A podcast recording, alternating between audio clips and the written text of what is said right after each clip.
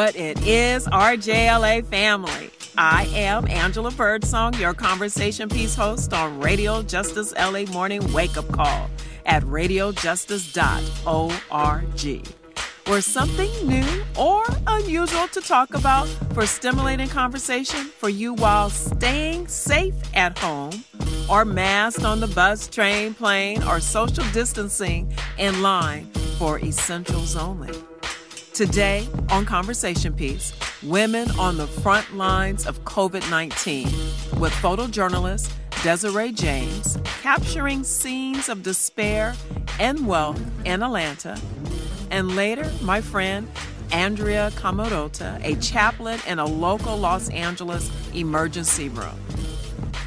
These women are in the midst of the coronavirus. Welcome to Conversation Piece.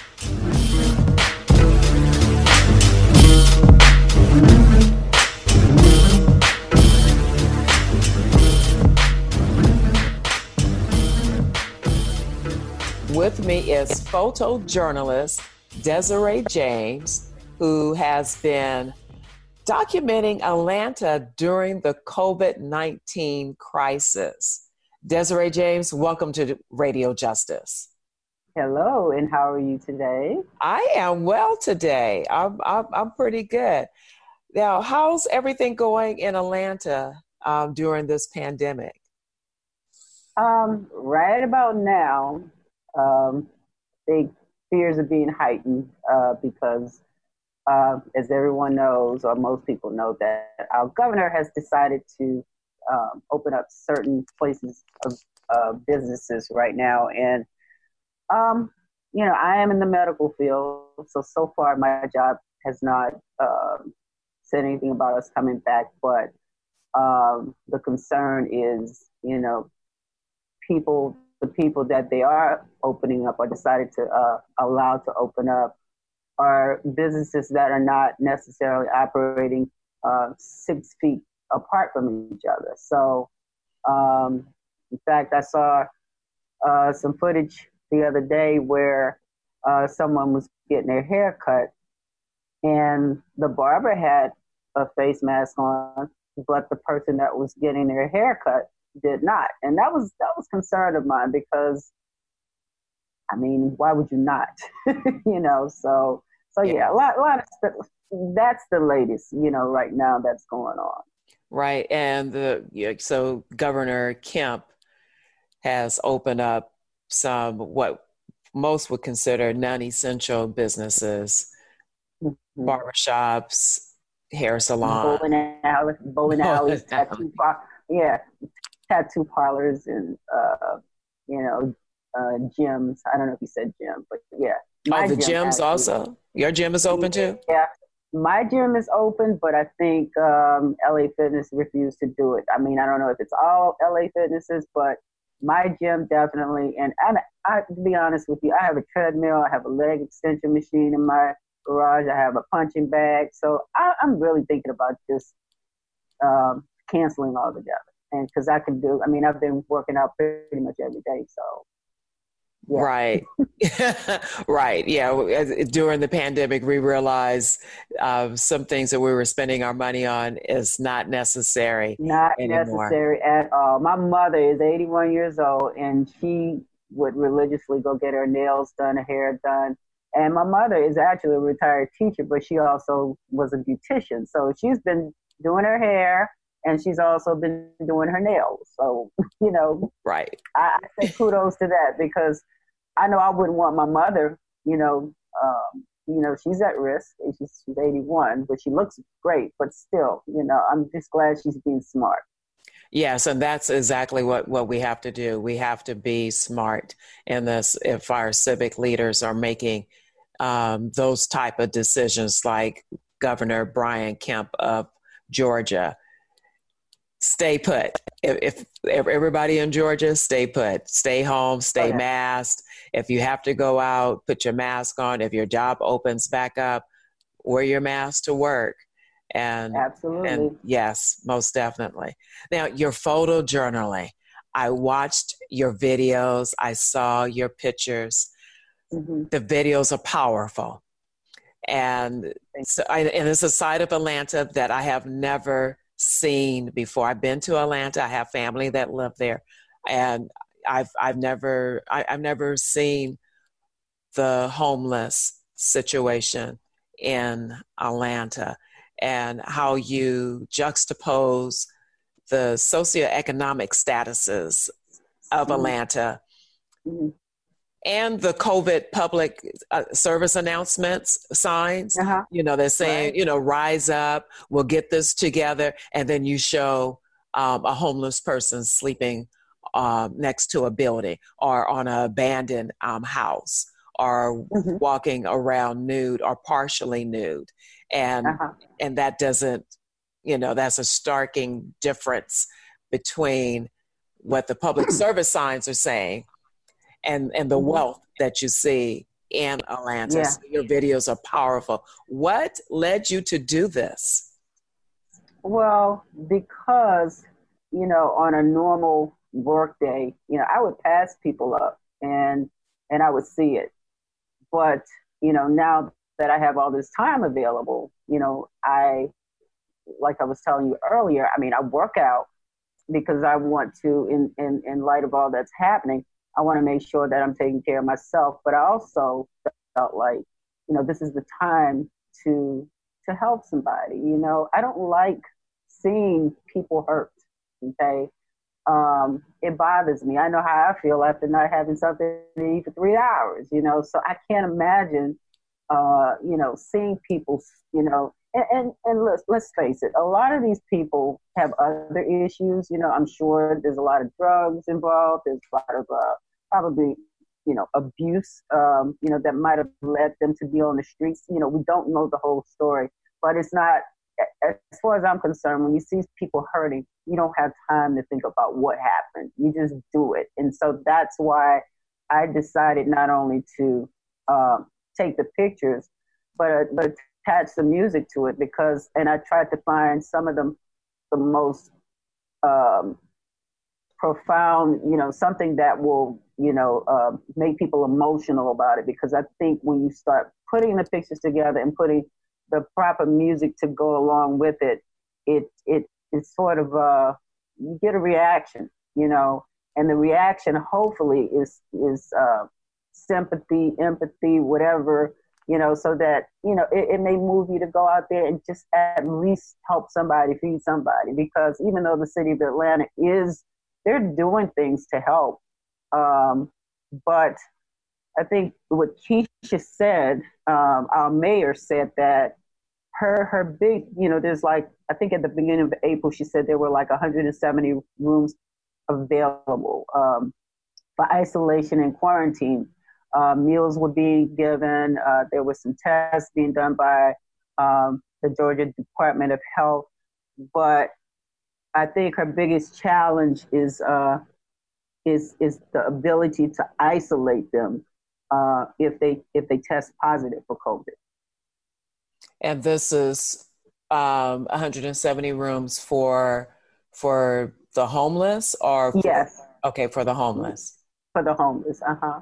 Okay. And that was at the beginning of April, so I'm not really sure. And I think there's other places like if they do test positive, um, or if they feel like they have the symptoms, they send them straight to Grady Memorial. Uh, but and there's there's other people doing things. It was just, you know, this is what I know right now. But from what I've read, there's other people like the Atlanta Mission Centers and, and other places that are doing things to help them.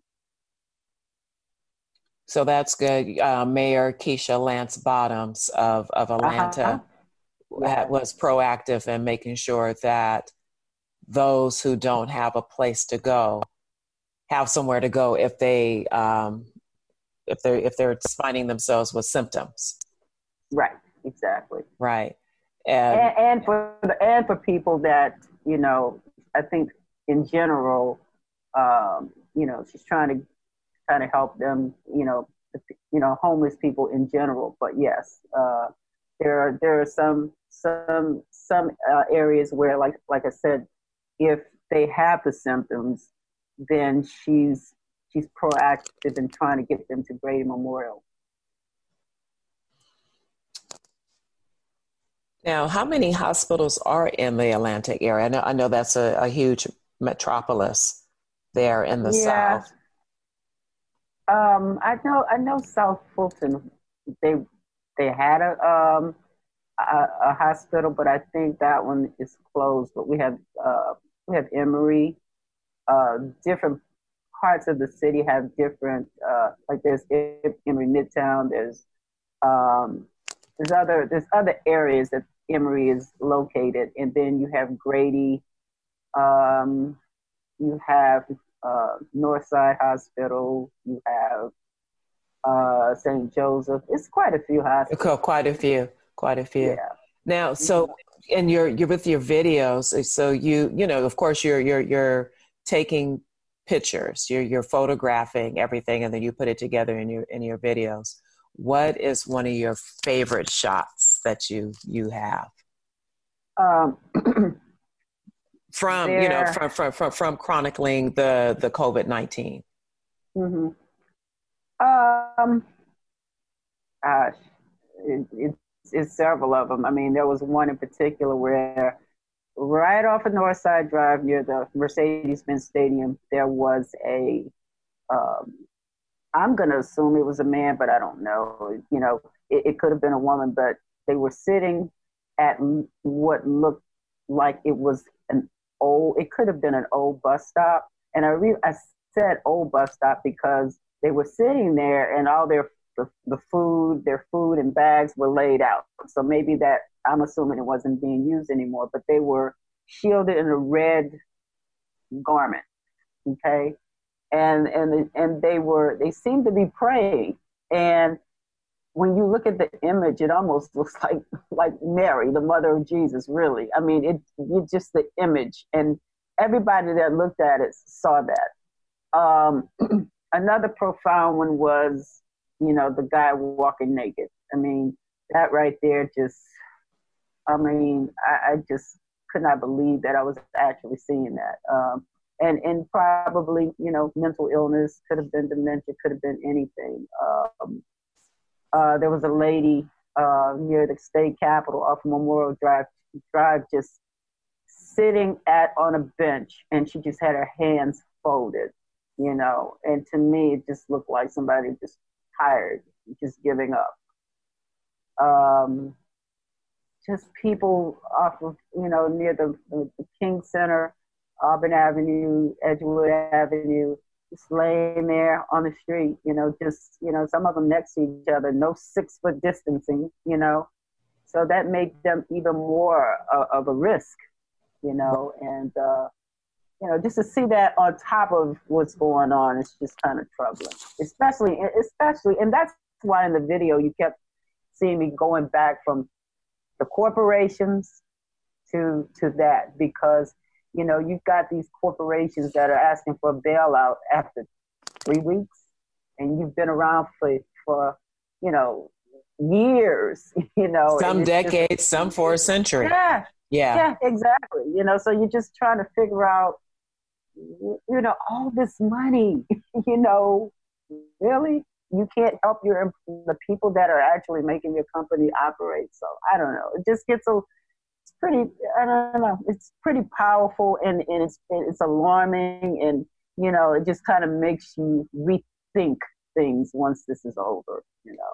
Right. Hopefully we will rethink things. I, I love how you you um photograph the the naked man because you you um, it was photographed with dignity. You you mm-hmm. you see that he's because he's nude, he's nude, but you did it with dignity, and you did yeah. it where you you know where you're evoking emotion from us um, as yeah. we're viewing that, and I, I, think that's it's it's just it's a beautiful it's a beautiful um, piece that particular photograph mm-hmm. because it it it shows um, you know I, I, think when you show the, the most vulnerable in your city mm-hmm. you start to show what the heart of the city looks like exactly. and, and what the soul of the city is yeah the the city with with you know that is normally around 8:30 in the morning and you know, uh, 10 o'clock is, I mean, the traffic is horrible, you know, uh, versus now, you know, there were a couple of pictures where you saw no cars at all, none at the same time of day. Uh, right. So no, life can, no life traffic. Can change no traffic. No traffic. No traffic. And it was and that and that day it was a rainy day, so it made it a little bit. It looked a little bit more uh, dramatic because you know during the rain in Atlanta, people don't they don't necessarily drive the best. So usually when, when it's rainy like that, you know you have stop and go traffic. So in that particular picture, you can actually see how wet it is out there, and there's no traffic. Now, where can we find your your pictures, your your videos? I, well, I know your videos are on YouTube because that's where I saw them, and on YouTube it's Desiree James on uh-huh. on YouTube, and right. on Instagram is Desi Sky twenty two. That's D E Z I Sky twenty two, and you're on Facebook as Desiree uh-huh. James. So that's how we can find you and view these poignant photographs and the powerful videos are on yeah, are on your on YouTube fa- page. Yeah, on Facebook it's it's Desiree, you know, D E S I R E E space Des D E Z and then James. Okay. Okay, so yeah. that's how we find you on, on Facebook. Mm-hmm. So what's next for you? Uh, a break. because because you know what doing this stuff is is pretty emotional and and right now i think i've gotten much of what i needed to because you know especially because he's trying to our governor is trying to return back to normalcy here and there so right right about now probably gonna see more traffic um you know as far as the homeless i think i've you know i think i've gotten enough pictures to to make people aware of what's going on. Um, if I go back down there, I'll probably just go there to feed somebody. Which you know, once a week I'll go down there and just kind of bless somebody with food. Um, you know, just trying to, you know, i I'm just trying to get it out there so that people again could be more aware. So where I'm going, you know, you never know with me because I can say that right now, honestly, um, Angela, and then tomorrow I'll be right back out there. so you know, and that's and I'm gonna tell you something. One thing I've learned about just being here, yes. I can really drive my I can really drive myself crazy because it's like I, I once I start something, no, I don't know how to stop. right, right. Right. Well, uh, one, one more thing I want the audience to know that when they when they watch your videos, and the music that you selected is because you also are a disc jockey. You're a DJ. Yes. Um, how how can we find your your your your podcast? Okay, if you Google, okay, it's on Mixcloud.com, and but the probably the quickest way to get to it is if you Google um, Desert Skyline. That's D is in dog, E is in Edward, Z is in zebra, S S, that's two S's as in Sam, K Y L I N E, Desert Skyline. If you Google that, you can start following my mixes. I and my my my uh, my programs are pretty much jazz and soul. Uh, some neo soul, uh, mainly jazz, and um, you know soul music. Sometimes uh, classic soul. Okay, Okay, and that and that's why on one of the videos where you had um, a change is going to come, and uh-huh. you had um, the two different singers. So the one that we're yeah. familiar with. So you got to help me out, DJ. yeah, yeah, yeah, yeah, yeah, yeah. The first, the first one was Sam Cooke. Okay. And yeah. then I blended it. I blended it with Aretha Franklin. right. Know, because you know both of you know both of those singers had some. They was they were they were soulful, and so I needed to uh, get emo- some emotions into that those pictures. Uh, right. You know, because yeah. we all wanting a change to come. You know. Yes, we and, do. Um, yeah, and then uh, the other the other videos I use a Stevie Wonder um, song that was done 50 years ago, 1970. Heaven, Heaven Help Us All. And then uh, I used a Pharoah Sanders song and that one kind of sort of sounded like there was a, a heartbeat in it. And uh, trying to think, what was the other one? I can't even think. It was Pharoah and Lonnie Liston Smith. Lonnie Liston Smith, I think, was the the very last one that I, I did.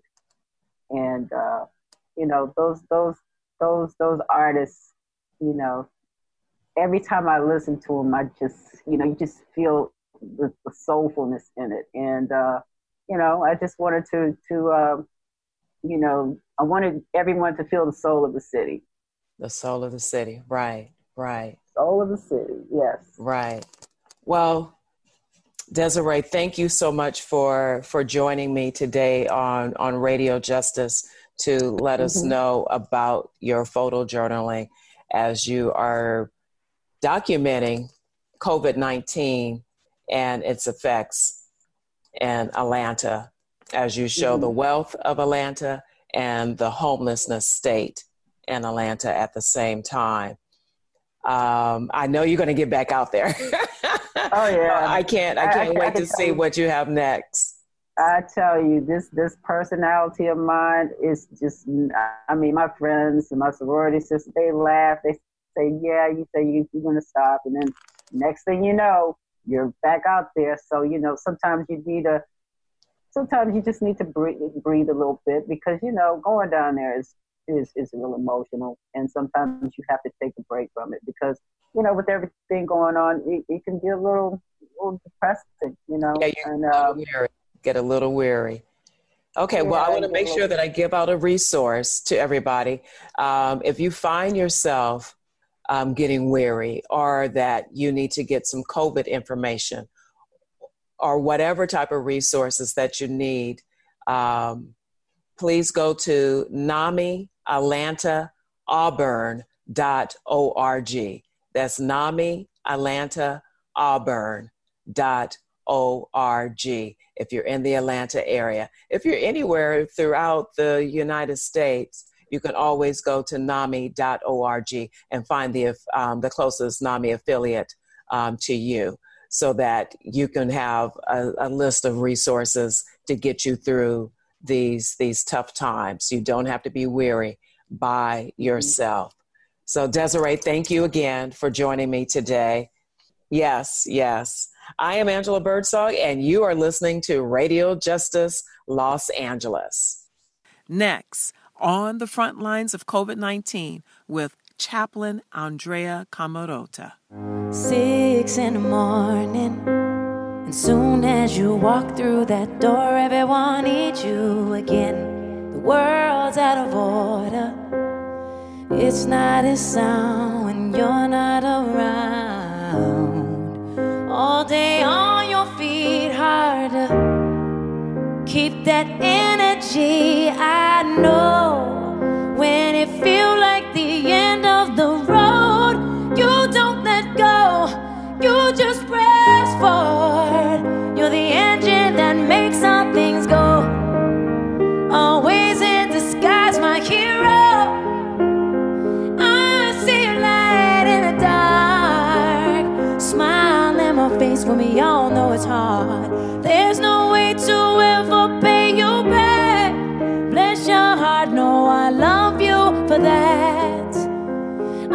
Honest and selfless. I don't know if this helps it, but good job. You're doing a good job, a good job. I am Angela Birdsong, conversation piece host on Radio Justice Los Angeles. And with me is Andrea Camarota, a dear friend who works as a chaplain in the emergency room at a local hospital here in Los Angeles County where she is on the front lines of COVID 19. Chaplain Andrea, welcome to RJLA. Thank you, Angela. Thank you for having me. Yes, if I can't even imagine what your days are like. Are they long?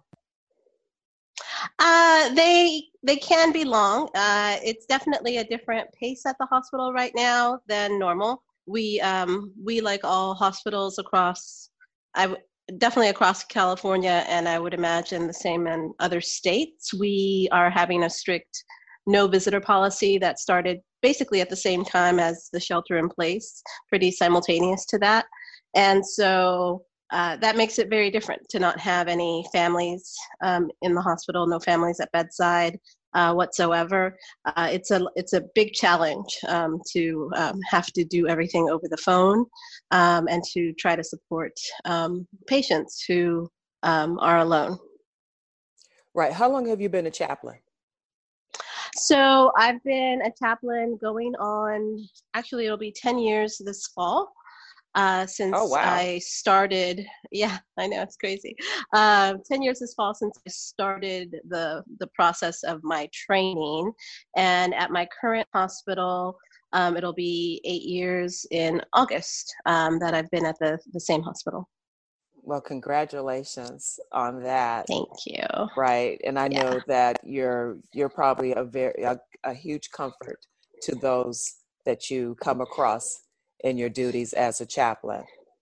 Uh, what what is the role of a chaplain at, at a hospital? Because I, I think people, uh, you know, we automatically think of the last rites that a maybe a mm-hmm. Catholic mm-hmm. chaplain does. But what is the role of a chaplain at a hospital? That's a good question. I think that it varies from hospital to hospital. I think uh, it's very different uh, the way that we do chaplaincy at our hospital uh, because we're very integrated into the uh, interdisciplinary team. So we are uh, very much knitted into the physicians, nurses, other specialists, uh, social workers. we all work together in tandem to support the patient uh, with a very uh, holistic approach, uh, you know, body, mind, and spirit. And so uh, we are definitely, uh, you know, obviously emphasizing the spirit part of it, um, seeing how people are coping, what their resources are for themselves. Everybody's different. Uh, sometimes it is um, very, um, you know, outwardly, explicitly religious. Um, for people who are explicitly religious in terms of their resources, then that's the type of support that we would provide for that person. Uh, but for a lot of people, um, that's not a resource. Uh, they're not especially religious, or they consider themselves, um, uh, you know, spiritual but not religious, uh, and that's very common these days are people who just who have no uh, religious affiliation whatsoever. And that's fine. We are uh, chaplains across the board regardless of how they're integrated at their hospitals um, operate in an interdenominational way. So i am while i am a uh, christian chaplain i work with all patients uh, muslim buddhist um, catholic um, you know catholics are christians definitely a very specific type of Christian. Uh, so I work with all patients of any any religion or of no religious background, and it really is about helping them get back to a place of their spiritual baseline. So in medicine, we talk about baseline. Um, what is your baseline in terms of your alertness, your ability to talk and walk, and all of that? Um, and we work to get patients back to their baseline. If you've broken your leg, but you normally are a runner, we want to get you back to running. Um, so from a spiritual perspective, it's the same. Like if you're normally uh, calm and centered and um, very much uh, in charge of your life, um, but a crisis event has happened where you've gotten a terrible diagnosis or you've been in an awful motor vehicle accident um, or any number of things uh, that bring someone to the emergency room. For me specifically, I'm in the emergency room. Um, my initial work is trying to figure out how can i get you back to your spiritual baseline um, or close to it. It's not going to happen often in that initial encounter uh, but we want to get to know the patient get to know what is important to them um, how do they normally cope and how can excuse me how can we remind them of what those resources are? Because resources get buried in a crisis and so we just kind of do the work of helping unbury it, helping get into that heap of things and get back to the, the resources that uh, they normally have very readily at hand. So that, that's a long and short of it. right. And that, and when you said crisis, you're talking about a health crisis, not a pandemic mm-hmm. level mm-hmm. crisis.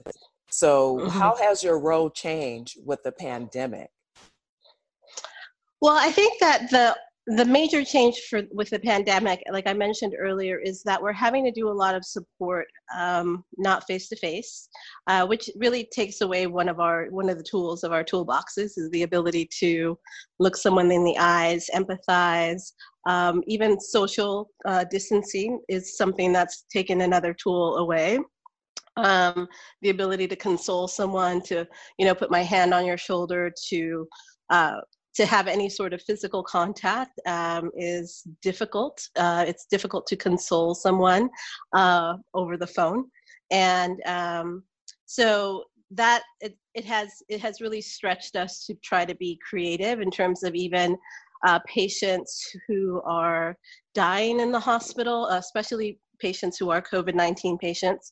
Um, they are not allowed um, any well no one's allowed any visitors.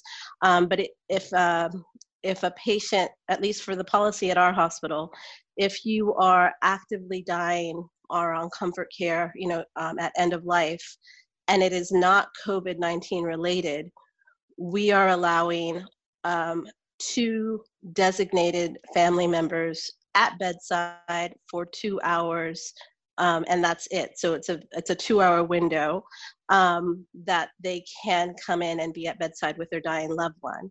Um, but that is not true for COVID 19 patients. COVID 19 patients, if they are dying uh, or just period, do not have any visitors at all. And so then the, the challenge has been how do we use technology to help the family connect somehow with this patient, uh, with their loved one who they cannot touch or be near um, or um, be at their bedside. So we've been doing a lot of um, FaceTime and Zoom and Skype calls on the uh, we've our hospital has issued iPads to both our spiritual care department and to every unit to help assist with that so that we can um, connect these patients to their loved ones and at least you know have some semblance of uh, being at bedside, even though obviously they're not. Uh, it's not the same as uh, getting to um, hold your loved one's hand as they're dying. So, yeah, there's a lot of differences, a lot of ways that the pandemic, um, the crisis nature of the pandemic isn't really any different. We operate on that high level of adrenaline all the time. It's more so, like I said, these tools, uh, these regular tools in our toolbox that have been taken away and that we now have had to replace with uh, other things and just kind of figure it out. You know, um, a lot of thinking on our feet and a lot of um, stretching to figure out what what what can we do and how can we um, how can we make this better for this family um, in some way um, you know we, we can't take it away we can't really um, um, make the entire situation better but how can we make some aspects of it um, a little a little easier than um, than what they currently are because it's a it's a very difficult thing. So providing solace from afar is is mm-hmm. normal with these creative yeah. solutions. Do you think once the pandemic passes that some of these new creative solutions with the technology may be implemented in your regular care? That's a good question. Um, I would imagine that some of it will remain in terms of when situations come up where there's where there's a similar situation that a family maybe cannot be at bedside for some reason. Um, maybe they're in another state or in another country. Um, I could see us continuing to utilize these same um, you know apps and technology to assist in getting families connected in that way. Uh, so, uh, so yeah. So, but you know, it's it's really most of the time I would say for our demographic we have um, we serve a largely Latino population. Uh, so very large families, uh, very large, large family groups and units, and uh, typically if a patient is on comfort care dying, um, you know they are coming in, you know, um, in droves to be present for one another and to be at bedside. And so to say to that family, um, you have to choose two people um, who are able to be here, and they can only be here for two hours. Uh, that's hard. That it's been hard. really hard. It's been hard on. It's hard on the families. It's uh, certainly difficult for uh, patients uh, while they're still alert and oriented enough to know that that's what's happening. And it's hard on us. It's hard. You know, we are in the business of compassion and empathy and easing the way of our families and our patients. And it's very hard on us to not be able to do that in the way that we are used to doing that. It's um, it's it's been a very big challenge, and it's uh, emotionally draining in a different way than uh, my job normally is. So different how I think that it's just uh, it it takes a lot. It takes a lot more out of me, at least. I'll speak for myself, but I think my colleagues would agree. It takes a lot more out of me to say no, and to be sort of, in a way, we've become. Um, you know enforcers of, of policy uh, and not that we don't normally enforce policy but the policies that we enforce are just not as restrictive as they are right now so it's it's hard you know i've, I've definitely spent a lot of time apologizing uh, to families and and and expressing my regret and and empathizing with their disappointment and their frustration and their anger often um, that they can't be at bedside. Uh, and that's a lot more taxing than saying than just you know than just being present for their sadness and uh, journeying alongside them with their grief. Like i'm used to doing that.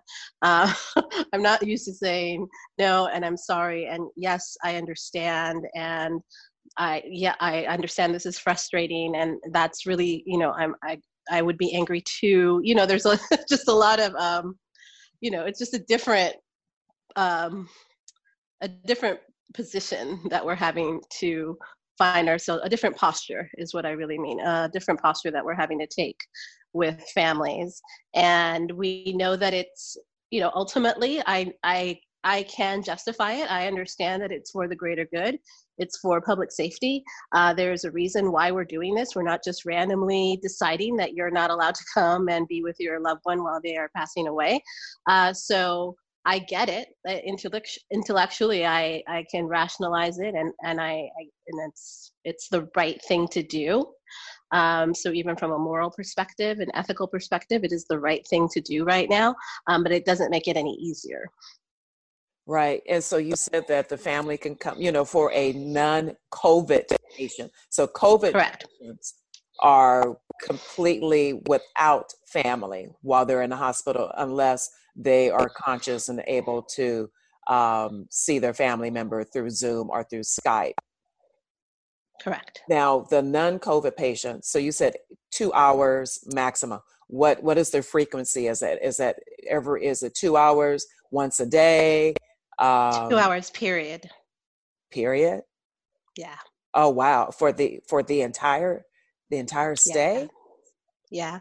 So oftentimes it's the situation becomes we have the family, the two designated family members come in, they have their two hour visit, but you know, the patient may not pass away during those two hours. I mean, you know, at that point they're, you know, on what, what we would say is God's timing in terms of, you know, when they're going to pass on and, and, and expire. And so um, so yeah, so they'll have their two hours at bedside and they'll be um, asked to you know to leave at that point and we'll escort them out.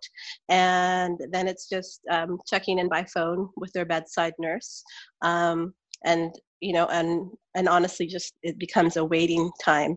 Uh, it's the same waiting time than it would be with any other patient but normally you would be waiting with your loved one um, and you know and being with them during the time um, that they're in the dying process so that's difficult because it could be hours, it could be days um, after that two hour window comes and goes um, until the patient passes away. And, um, and unfortunately, that's all that's all we can do so then the family would then be notified um, at the time of death um, over the phone My lord. Wow. Wow. yeah it's Have- hard Yeah, that that sounds very hard for for everybody Mhm, and mhm. involved, especially the wow, yeah, and for everybody, the family, the the the patient, and Mm-hmm. you guys having to deliver that news when the the end has come and they're Mhm. not there. How do you guys are, are so when when a patient does succumb to death, whether it's Mhm. COVID related or not, Mhm. you guys does the fam is the, does the family come back to the hospital then? Mm-mm. No. No, and actually, so no, that so it really is those two hours alone. Um, then you're notified uh, via telephone uh, that your um, loved one has passed away, and um, usually we take advantage of the two hours that they are in the hospital to go over the things that we normally go over at time of death. So on a normal day, if you have a loved one who's in the hospital, you are bedside, um, maybe you're there when they die, or maybe you're not. You get the call, you come into the hospital, you get to spend. Um, actually, the time is the same in terms of th- that two-hour window. That's that's just always what we work with. From time of death, you have two hours to be with a, a loved one, usually even, um, I, but not not exclusively two hours. But um, anyway. Uh, and then at during those two hours at some point you know we will approach with regard to um, our bereavement packet the release of remains uh, all those, those things that you normally have to go over with a family member uh, next of kin at time of death. So we really do try to take care of all that now during the two hour window that they are present. And so the only thing left to do is notify them of the of the actual uh, passing of their loved one. And so once that's done, there's re- there's no coming back into the hospital for any reason. Um, again, the idea is that we are limiting exposure uh, to uh, both our caregivers and to the family members themselves. Uh, the hospital is the worst place to be right now uh, in terms of you know short of the grocery store. uh, who um, you know most of them are doing a very good job. This is no um, I, honestly, some of the grocery stores are doing a really great job of doing their social distancing and everything. But in terms of like exposure, you know, there's just a group of people who are very, very sick, uh, and we're seeing a, you know, just a large number of patients coming in. Um, who are who are symptomatic, and that's why they're there. They're there to get tested. Um, so there's, it's really not a great place to be, and so it's why we're limiting um, that's it's why we have a no visitor policy. It's why for these very few exceptions we are limiting both number and amount of time uh, in in just a hope that you know they can get in and out and and be unaffected by the, their presence in the hospital. So at time of death there's no reason to come back. Do you know how many um, testing you guys do um, daily or, or weekly?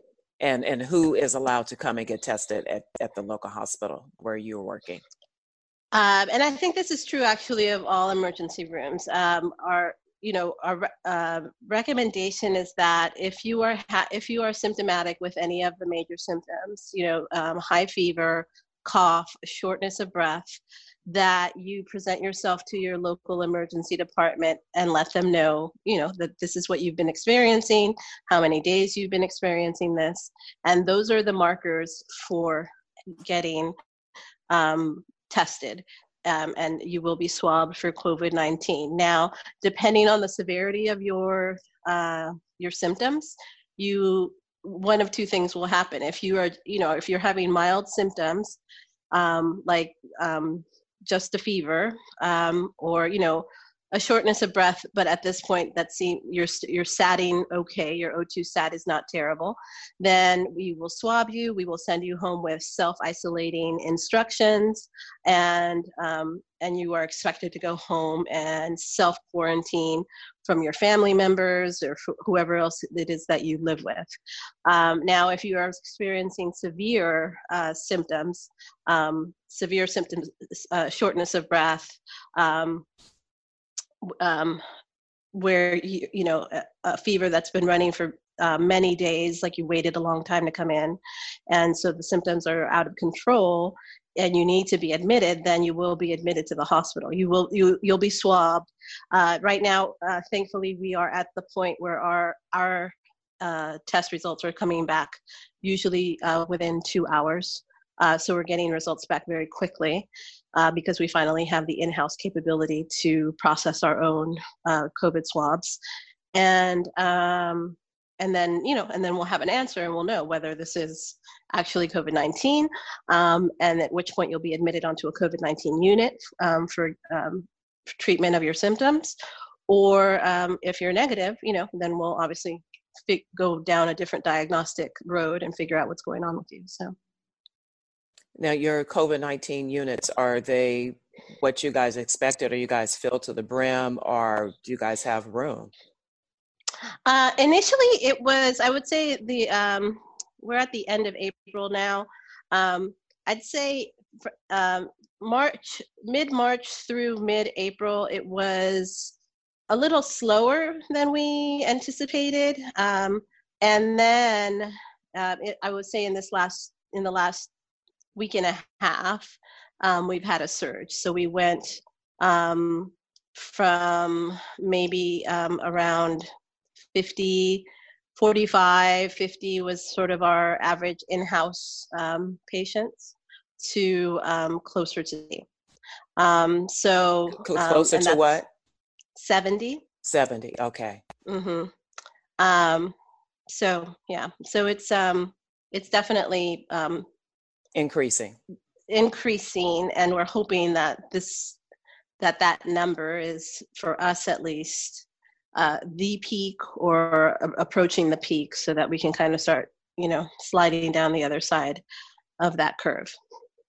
So, are you guys uh, understaffed um, as chaplains? How are your supplies? What do you guys wear? Enough wow. PPE or what? Um, we've been well staffed, except the issue has become when any of us get sick with kind of anything. so, for example, we've had someone who was out because um, our um, you know, we they had a cough because of you know their seasonal allergies. You know, just the usual postnasal drip and everything that you know we're we are in the you know at the top of spring. There's pollen everywhere. There's the the rain and the wind and the, now the hot weather that we're having. Is a typical la cycle of um, allergy allergy season and springtime. So but that for so for example but that person was not allowed to come to work based based on their cough. And so that meant that we were down one person during that shift and had to figure out how to fill in for that person. Um, the same happened to another coworker who had to who had a fever. And it was totally not COVID related. It was a, you know, kind of a 24 hour thing that um, that was connected to another, you know, uh, illness that she um, struggles with, and but that meant that she had to be out the entire week because that she would not be allowed back to work just based on the fact that she had a, a symptom um, for a day and so so that's actually what's been hard for us in terms of staffing is the unpredictability um, okay. you know having you have to have full disclosure about what you're what you're experiencing health wise and the minute you say cough fever you know i mean i could have like an asthma attack and that would that would stick me at home for a week because i'd have to you know i'd have you have to be non-symptomatic um, for seven days before you can come back to work. Okay. Um, so that's a challenge. Um, but thankfully, uh, right now, uh, in terms of our department, we have not had any actual uh, COVID 19 um, uh, uh, you know, uh, employees ha- um, have, have been positive in, in, our department. And um, so that's been fine. And we've, our hospital, and I think a lot of hospitals now, at least that's in our network, uh, are doing much better with PPE. Um, so we're we are able to do universal masking, which means you know when you come in to work uh, every day. Your temperature is taken. If your temperature looks fine, you're handed a, a, new mask for the day, and that's the mask that you wear all day. If you're on the COVID units, we have uh, a, a good supply now of both N95 masks and um, which are, um, you've probably seen them on the news. They look like a um, bicycle helmet with a long shield that covers like all the way down to your neck. Yes. And that actually, I actually want one of those in, in real life because it's like, um, I do too. literally, no, really, it's like you have your own personal supply of filtered air that's being shot out of the mask, like onto your face all the time. So you have like your own little like ecosystem in that in that bubble. Uh, and it's battery packed. You carry the battery pack on your waist, uh, so Oh, it's really pretty cool. Oh wow. Yeah. Okay. So no, I, I don't know what you're talking about. Then I, I I'm I'm thinking of just the the the clear shield that comes all the way down, like So, like yeah. the operating room mask or whatever that the doctor. Right. So that the front part looks like that, but the it's all connected to this. Um, it literally looks like a bicycle helmet, and that's a whole unit. That's Oh. basically like a a, a wearable HEPA filter, if you will. Um, so it's pretty neat. So we've always had those, but now we have. You know, they're all all the ones that we had all over the hospital are all on the COVID units by and large, Right. and um, along with the N95 masks. And I think the biggest challenge has just been protocols, really. Uh, you know, what do you wear? When do you wear it? Um, making sure that people are donning the the PPE correctly, making sure that they're doffing, taking off the PPE correctly um, in the right area, in the right way, and also making sure that people aren't wearing the the PPE in places that they don't need to, like the hallway or the cafeteria. Um, you know, or so because you know there's just there's just I think a lot of uh, there's an abundance of caution that is necessary, and then in some cases overkill. And so you know, saying you know we now we have a good supply and we need to take care of it well. You know, so let's not use our uh, surgical caps um, just because, because we need surgical caps in our surgery suites. Uh, and so we don't want to run out of surgical caps because everyone in the hospital is wearing them everywhere for no good reason. Uh, so things like that. I'm Angela Birdsong, and you're listening to Radio Justice Los Angeles. And I have Chaplain Andrea here with me, who is telling us about being a frontliner in COVID 19 for this pandemic crisis that is happening.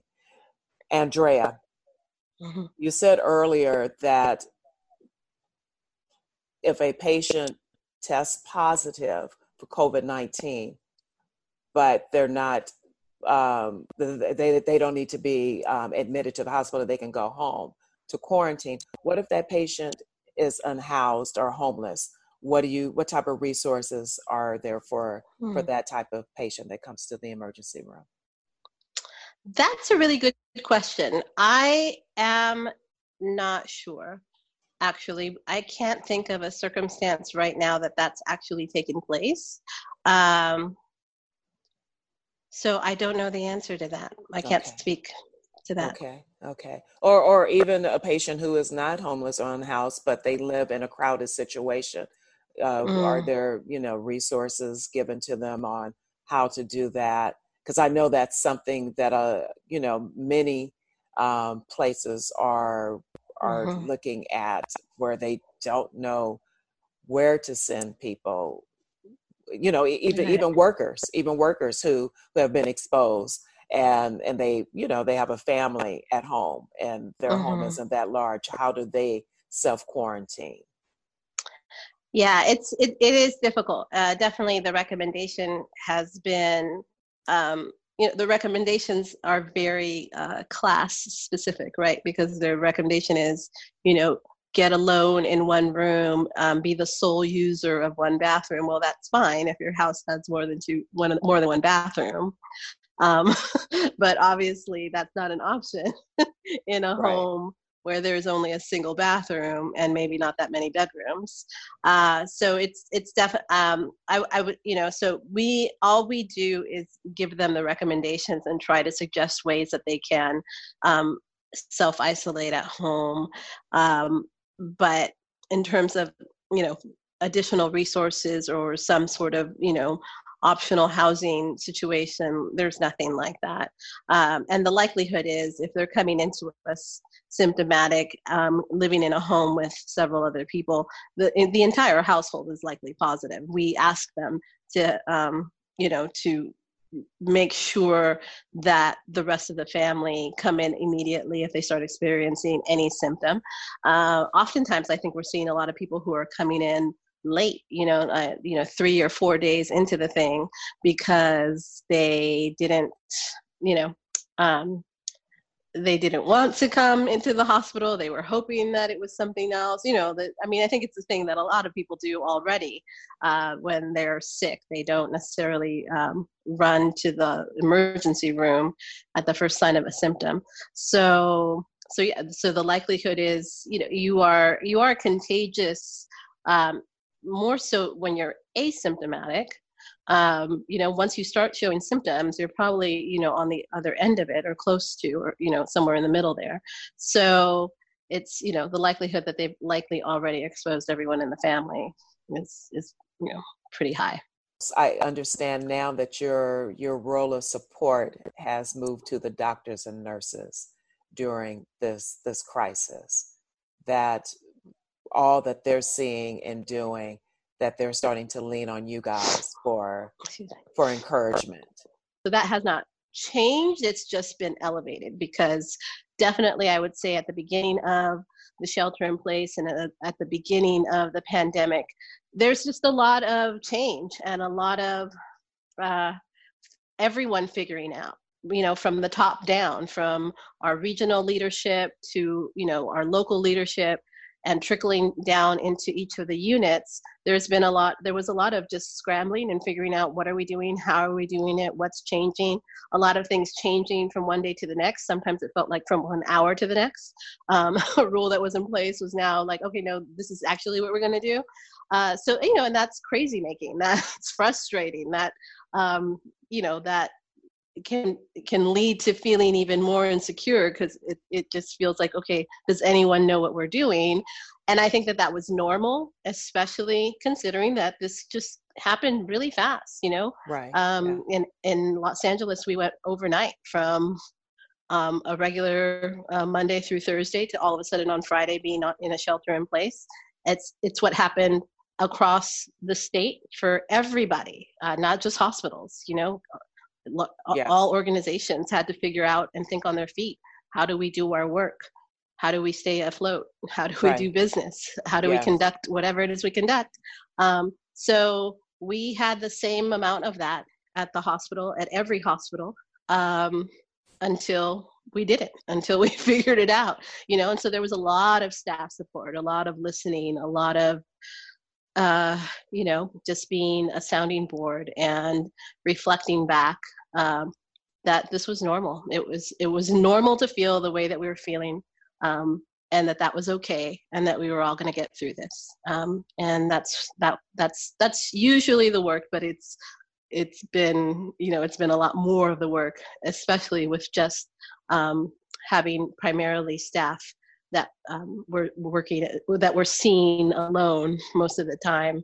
um, with a, without family members who are in the hospital. Chaplain Andrea Camorota, thank you so much for giving me some of your downtime today. I really You're welcome. You. Yes, my friend. And yes. um, um, peace and blessings to you yeah. and your co-workers and, and your patients and their families during this very tough, um, turbulent time that we find ourselves in. Yes, mm-hmm. yes. May, may there be Thank a ray of hope for you guys next week. Yeah, for sure. Thank you right. so much. It's oh, been no, a pleasure. Thanks. Oh, you're welcome. This is Angela Birdsong reporting for Radio Justice Los Angeles at radiojustice.org. Thank you to photojournalist Desiree James and chaplain Andrea Camorota. Thank you to Leslie Radford, Adam Rice, Michael Washington of M. Wash So for the opening and closing theme song, and always you, our RJLA family. I'm Angela Birdsong once again. Thank you for allowing me to share the special experience of Conversation Piece on Radio Justice LA Morning Wake Up Call with you. Remember to be on guard, stand firm in the faith, be brave, be courageous, and let all that you do be done with love.